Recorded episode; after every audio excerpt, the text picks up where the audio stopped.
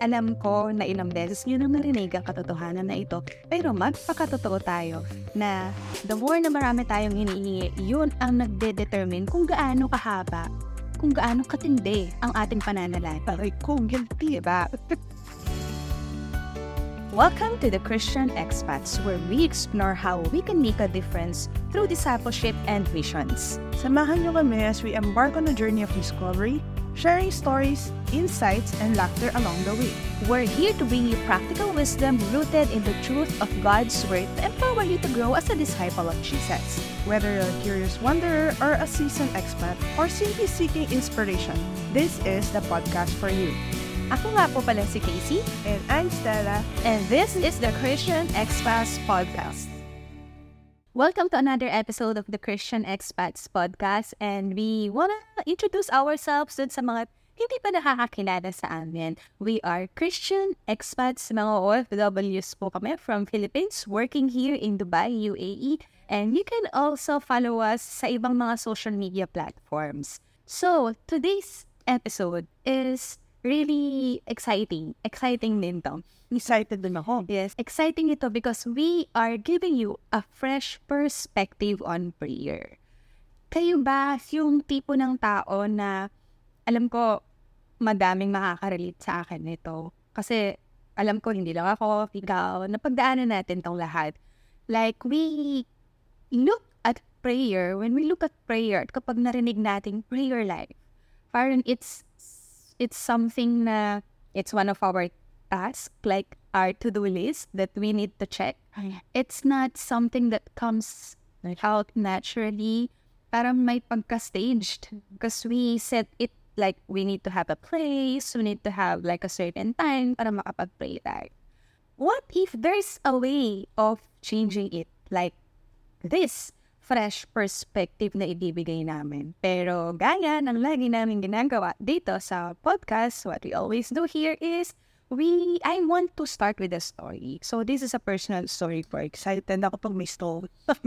This is a personal story for me.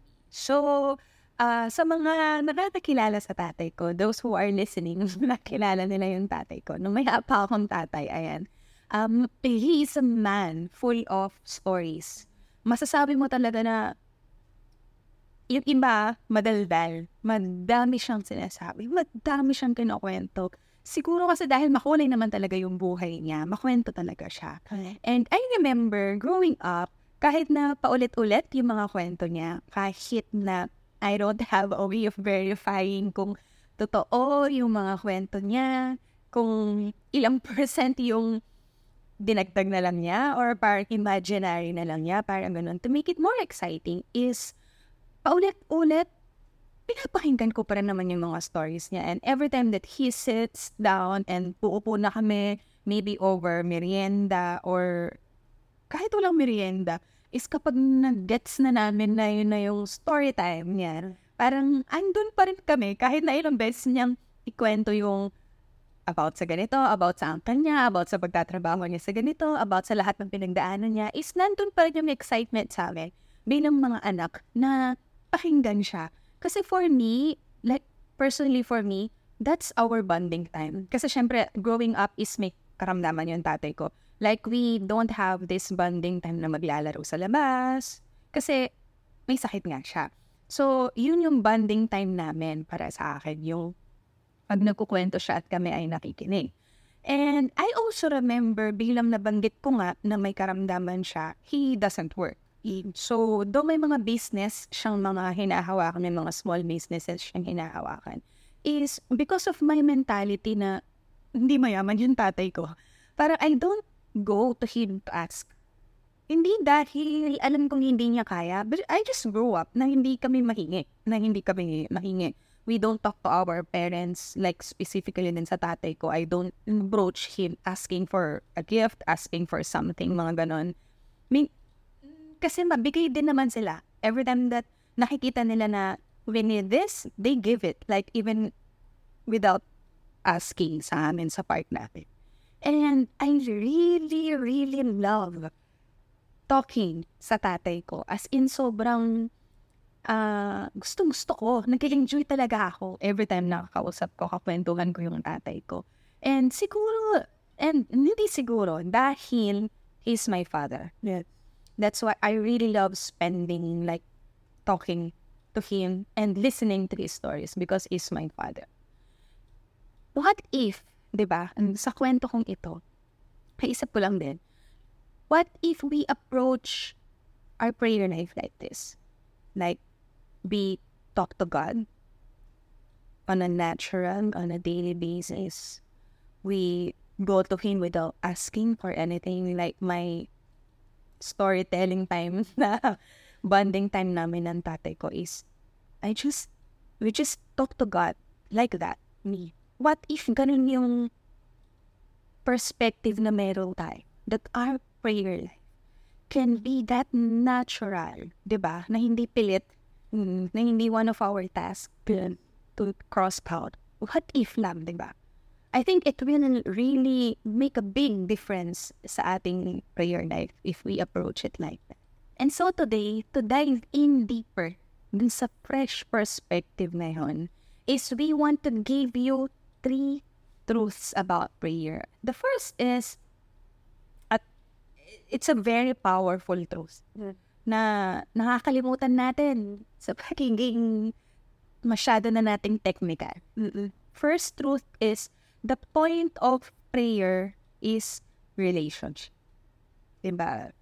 Kasi, isipin mo, o sige, isipin na lang natin, uh, let's not look at it sa isang Christian life muna. Isang tao, normal na tao, believer, ano man ang relihiyon mo, hindi ka lalabas sa street na, hey, I'll talk to you today about deep things. I'll share my emotions. I'll share my thoughts.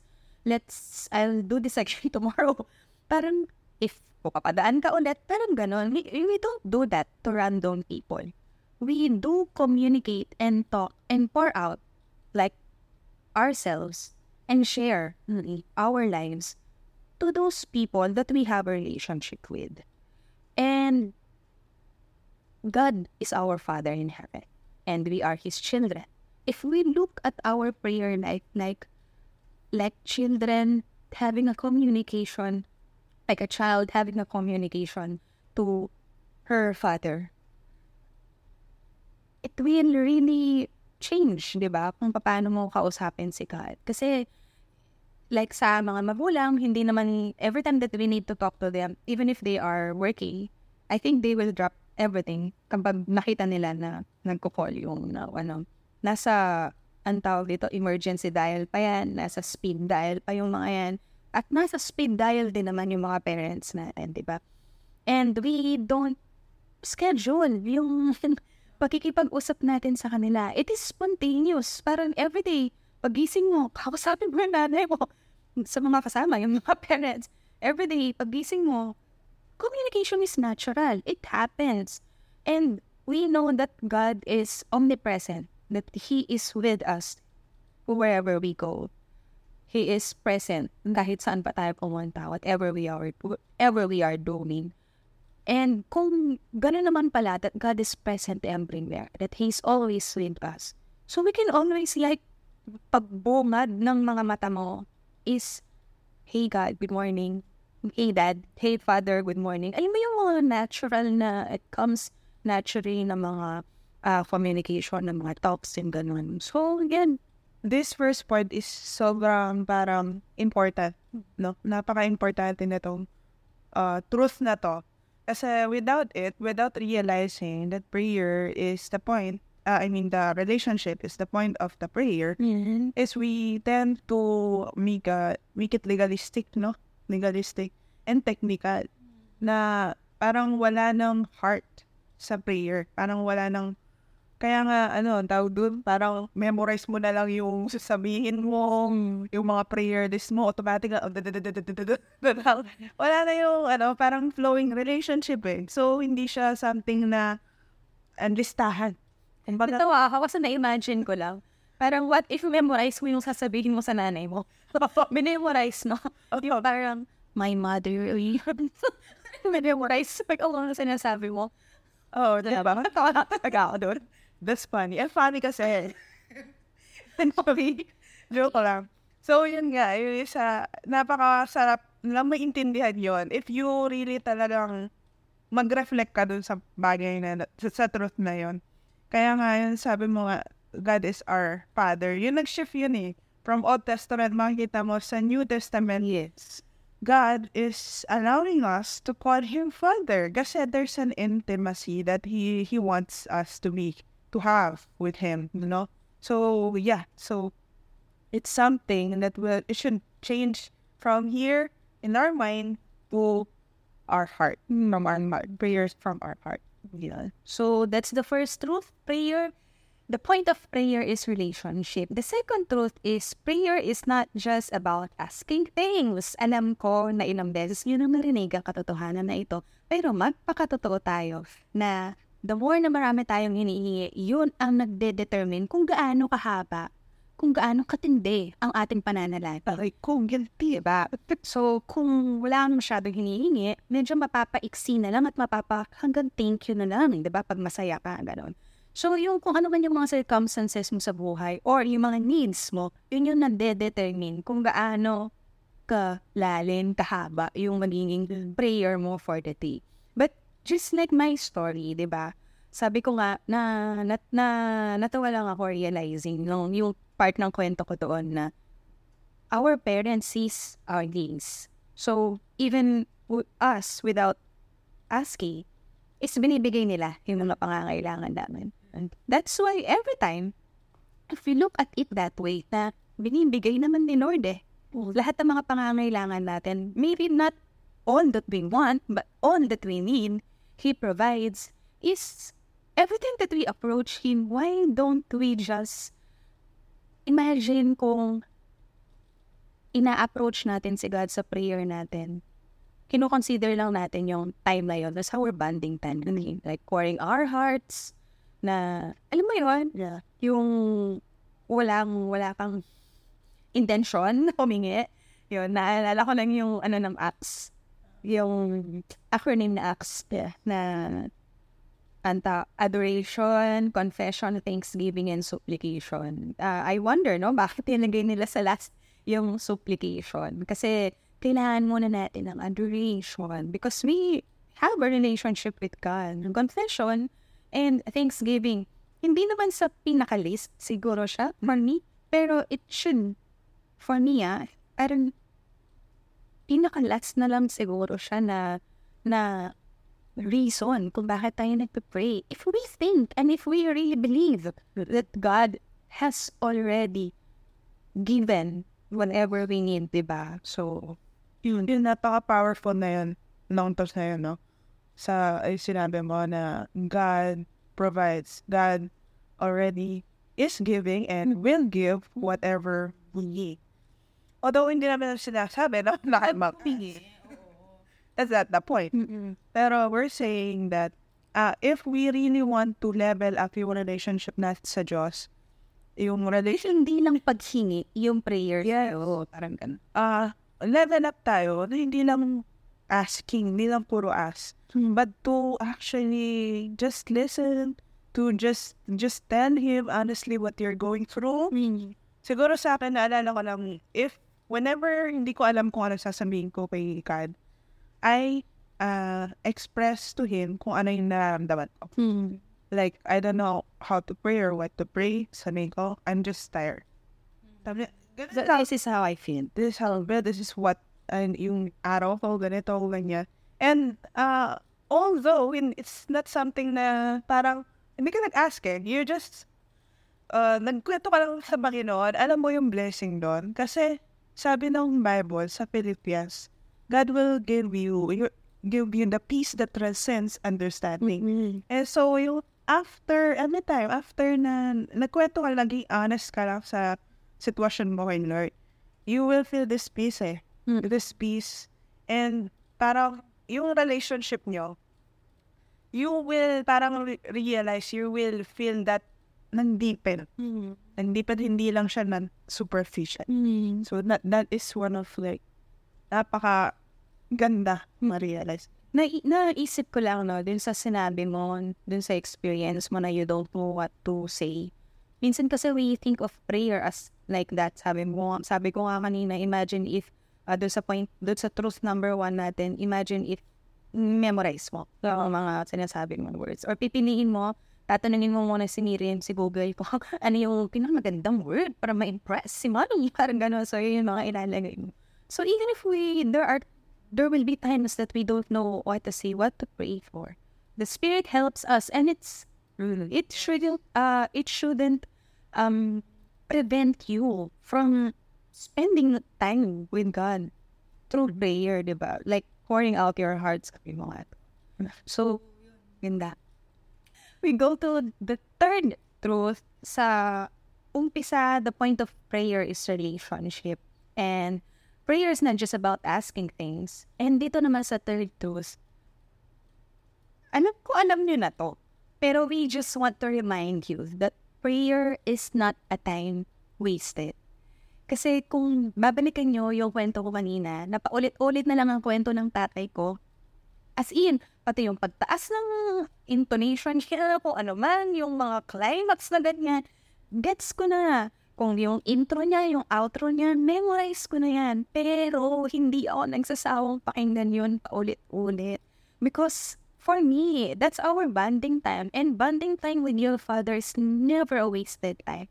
So whenever we pray is our quality time with God the Father. Oh. And any time spent with the Lord is not a wasted time. So if we think of of prayer like that, hindi na natin siguro iisipin na de, dapat mga mag-timer ako, mga 15 minutes lang, mga ganun lang. Ah. At uh, kung busy ako, i-divide ko tong 15 minutes na prayer ko ng 5-5-5, mga ganun, diba? It, it's staged like kamukha ng intro na ay mga sinabi natin sa simula kanina na if you want your prayer life to come naturally, siguro ito yung isa din na maisip natin that it's never a wasted time yung pag-pray natin sa Panginoon. And sabi ko nga na na alala ko nga kung iniisip natin na nasasayang yung oras natin sa pag-pray, may narinig ako na God can do more with your one minute prayer na mas case, ang tawag dito, uh, God can do more with your one minute prayer than with your an hour of you working. Yeah. Di ba? So, uh, yung, yung generation natin ngayon actually is living in a parang hustle culture. Mhm. But that, that, uh, anong ibig sabihin? Rise and grind. That's, yung ibig sabihin nun, we get the value out of doing a lot of things. Hmm. Yung, uh, yung pagiging busy, yung pagiging uh, pagpupursue ng success, Productivity. activity, but we have less uh, parang in, uh, attention or we take it for granted yung rest, yung pause, yung prayer. Mhm. But yun yung mga bagay na mas actually mag magbuboost sa atin um, to be more productive, to be more uh, fruitful. And kung titingnan lang natin din yung example ni Jesus, he is a person na sobrang busy. Yes. He's our model. Baga kung si Taylor Swift, eh, eh, eh kita nyo kung gano'ng kadaming audience. Tour. Wait, tour. Tingnan mo si Jesus nung panahon nila, no? And then he's the busiest person yeah. Yes, he's the busiest, but he always has this time for the Father. No, he, he always has this time for the Father. And akalain mo kung, kung ako siguro, kung ako nasa Pastor Jesus, tutulog ko na lang yung oras ko ng prayer. Eh. Parang mga disciples niya. Yes. Pero hindi. Pero hindi. He, kahit puyat, kahit pagod, he still makes time. And that, eh, tingnan mo naman ang the life that our Lord Jesus lived. Mm. 'Di ba? You cannot compare it. 'Di ba? So with those three truths na bibinigay namin, we are really hoping and praying that you'll get a fresh perspective. And we believe that if you really grasp these truths and talagang isa puso ninyo yung mga katotohanan nito, naniniwala kami that there will be a big shift in your prayer life. There will be a big change in your prayer life. Transformation talaga na your prayer life will not be like staged, lilit. Hindi ka nabobore. Hindi ka mabobore pag magpe-pray ka. We, you, we always be excited when you know na kausapin mo si God. Uh, you know, if you would really know or uh, grasp these three truths na ibinigay namin. And I just want to leave you, just want to leave you with this um, quote by uh, Richard Foster. Ang sabi dito, prayer is nothing more than an ongoing and growing love relationship with God the Father, Son, and Holy Spirit. So it's nothing more than ongoing and growing love relationship. If, di ba, we are really pro-growth. So kung you really want to grow your relationship with the Father, this kind of prayer life is indispensable. Kailangan talaga natin itong ganitong klaseng spiritual discipline, itong prayer life natin. We really need to be intentional sa the way we look at our uh, prayer life.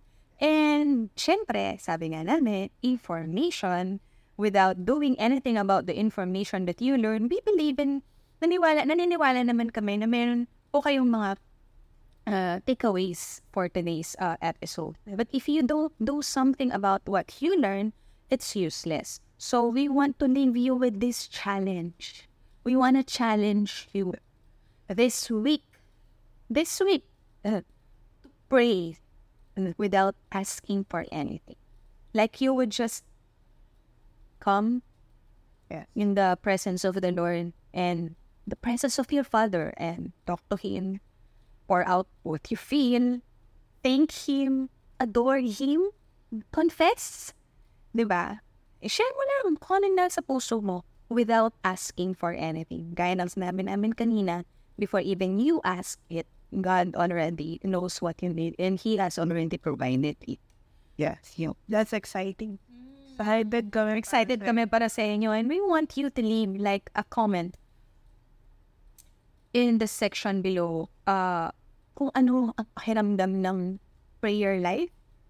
What changes, alam niyo yun, sa prayer life niyo nang ganito yung Perspective. ganito yung perspective na meron kayo. And uh, before we end, naalala ko lang din, yung isa siya sa mga mentor namin.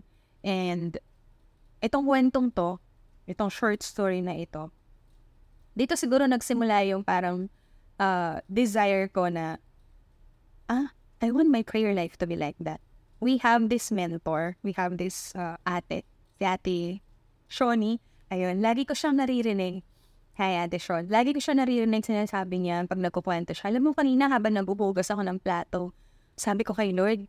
Tapos, habang nagdidilig ako, sabi ni Lord sa akin, parang, ha? sabi ko, um, pwede pala yun? sabi ni Lord, sabi ko kay Lord, habang nagbubugas ng plato, nagdidilig, sabi ko ganun. Oh, wow, sabi ko ganun.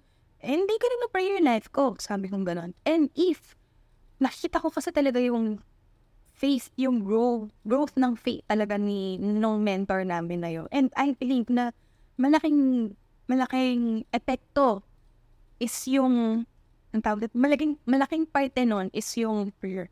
Prayer life niya na ganun. So, I just prayed na, huh, if that's even possible, and sabi ng ganun, kung meron palang ganong klaseng prayer life, I want something like that. I want to talk to God na habang naghuhugas ng plato, na hindi staged, hindi pilit. I want a natural. Like, a prayer life that comes naturally. So imagine, no, a prayer life like this that flows naturally. Pray without ceasing. Kaya pala. Alam mo yun, non-stop, non-stop communication with God the Father. Ang kaya pala. Posible pa.